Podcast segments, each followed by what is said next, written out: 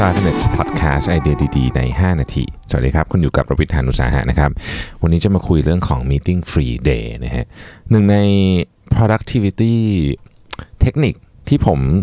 จริงๆ เคยใช้อยู่ทีหนึ่ง แต่ว่าตอนนั้นไม่ได้ implement จริงจัง จะกลับมาใช้นะฮะแล้วคิดว่าน่าจะเป็นน่าจะเป็นเทคนิคที่ work มาก คือในหนึ่งสัปดาห์เนี่ยเราจะต้องมี meeting free day ของทีม นะครับก็คือทีมเราทั้งทีมเนี่ยจะไม่มี meeting เลยนะครับทีนี้มันจริงๆมันก็ตรงไปตรงมานะมันก็แค่นั้นแหละฮะจริงๆมันคือแค่นั้น แต่ว่าวิธีการอันนี้เนี่ยมันได้ถูกพิสูจในหลายสเตจแล้วว่าคนที่ใช้แล้วใช้อย่างจริงจังเนี่ยนะฮะมี productivity เพิ่มขึ้นไม่ใช่เฉพาะตัว เจ้าตัวอย่างเดียวนะครับ แต่ว่าเป็นเพื่อนร่วมงานรอบๆ ด้วยแม้จะไม่ได้อยู่ในทีมที่มี meeting free day เขาก็ยังมี productivity เพิ่มขึ้นเลยนะครับ ผมว่าบทความนี้มาจาก how to establish a meeting free day each week นะฮะคอนเซปต์ง่ายๆครับ ก็คือเราเลือกมาหนึ่งวันก่อนนะฮะส่วนใหญ่ที่ผมเห็นเขาเลือกกันก็คือวันพุธนะครับผมก็เคยใช้วันพุธเดี๋ยวจะกลับมาใช้วันพุธอีกเหมือนเดิมนะครับวันพุธนี่มันเป็นกลางๆวะกลางสัปดาห์คือแบบมันจะเริ่มแบบ คืออะไรที่มันถูกจะต้องถูกมีดมันก็ควรจะมีจบไปแล้วเนี่ยนะฮะทีนี้เราก็กำหนดไปแล้วว่าวันพุธนี่เป็น meeting free day นะครับการประชุมส่วนใหญ่ถ้าเป็นภายในพวกนี้เราเลือกได้อยู่แล้วนะครับแต่ว่าถ้าเกิดเป็นการประชุมภายนอกนะฮะมันก็อาจจะมีบางทีที่เลือกไม่ได้ก็โอเค ในกรณีที่เลือกไม่ได้ก็ต้องไปประชุมนะครับแต่ทีนี้การที่เราเซตว่ามันเป็น meeting free day อย่างเดียวเนี่ยมันไม่ไม่ใช่ไม่ใช่การตั้งขึ้นมาเฉยๆ แล้วก็วันนั้นแค่ไม่มีประชุมไม่ใช่แค่นั้น แค่นั้นไม่มีประโยชน์อะไรนะครับ การจะทำให้ meeting free day เนี่ยมีประโยชน์ต้องมีแผนนะ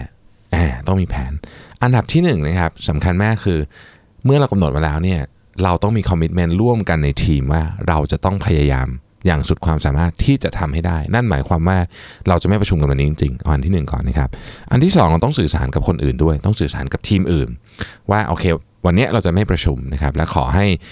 respect วันที่ไม่ประชุมของเราด้วยนะครับทีเนี้ยคำถามก็คือว่าเอ๊ะแล้วถ้าเกิดทุกคนต่างกำหนดวันของตัวเองจะเป็นไรนะครับโดยส่วนใหญ่เนี่ยถ้าถ้าบริษัทส่วนใหญ่ไม่ได้มีการประชุมร่วมระหว่างทีมเยอะอยู่แล้วเนี่ยนะครับก็ไม่น่ามีปัญหาอะไร แต่ในกรณีที่มีเนี่ยก็อาจจะตกลงให้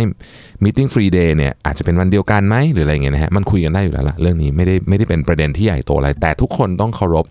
meeting free day ของอีกทีมหนึ่งนะครับอันที่ 3สำคัญมากนะฮะ เมื่อคุณมี meeting free day แล้วเนี่ยอย่าใช้วันนี้ไปกับอย่างที่บอกทำงานปกติ คุณต้องวางแผนฮะคุณต้อง proactive นะฮะ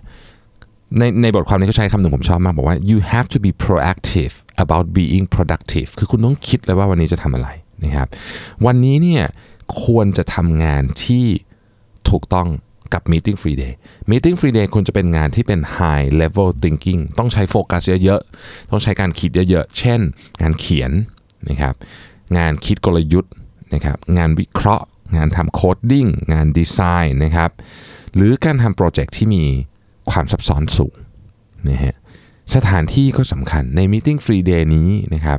อาจจะเป็นวันที่คุณออกไปทำงานข้างนอกนะฮะอาจจะเป็นวันที่คุณนั่งอยู่ในห้อง เงียบๆนะครับถ้าออฟฟิศคุณมีโซนที่เป็น private zone เป็น quiet zone ก็อาจจะอยู่ในนั้นนะครับหรือหลายครั้งเนี่ยผมก็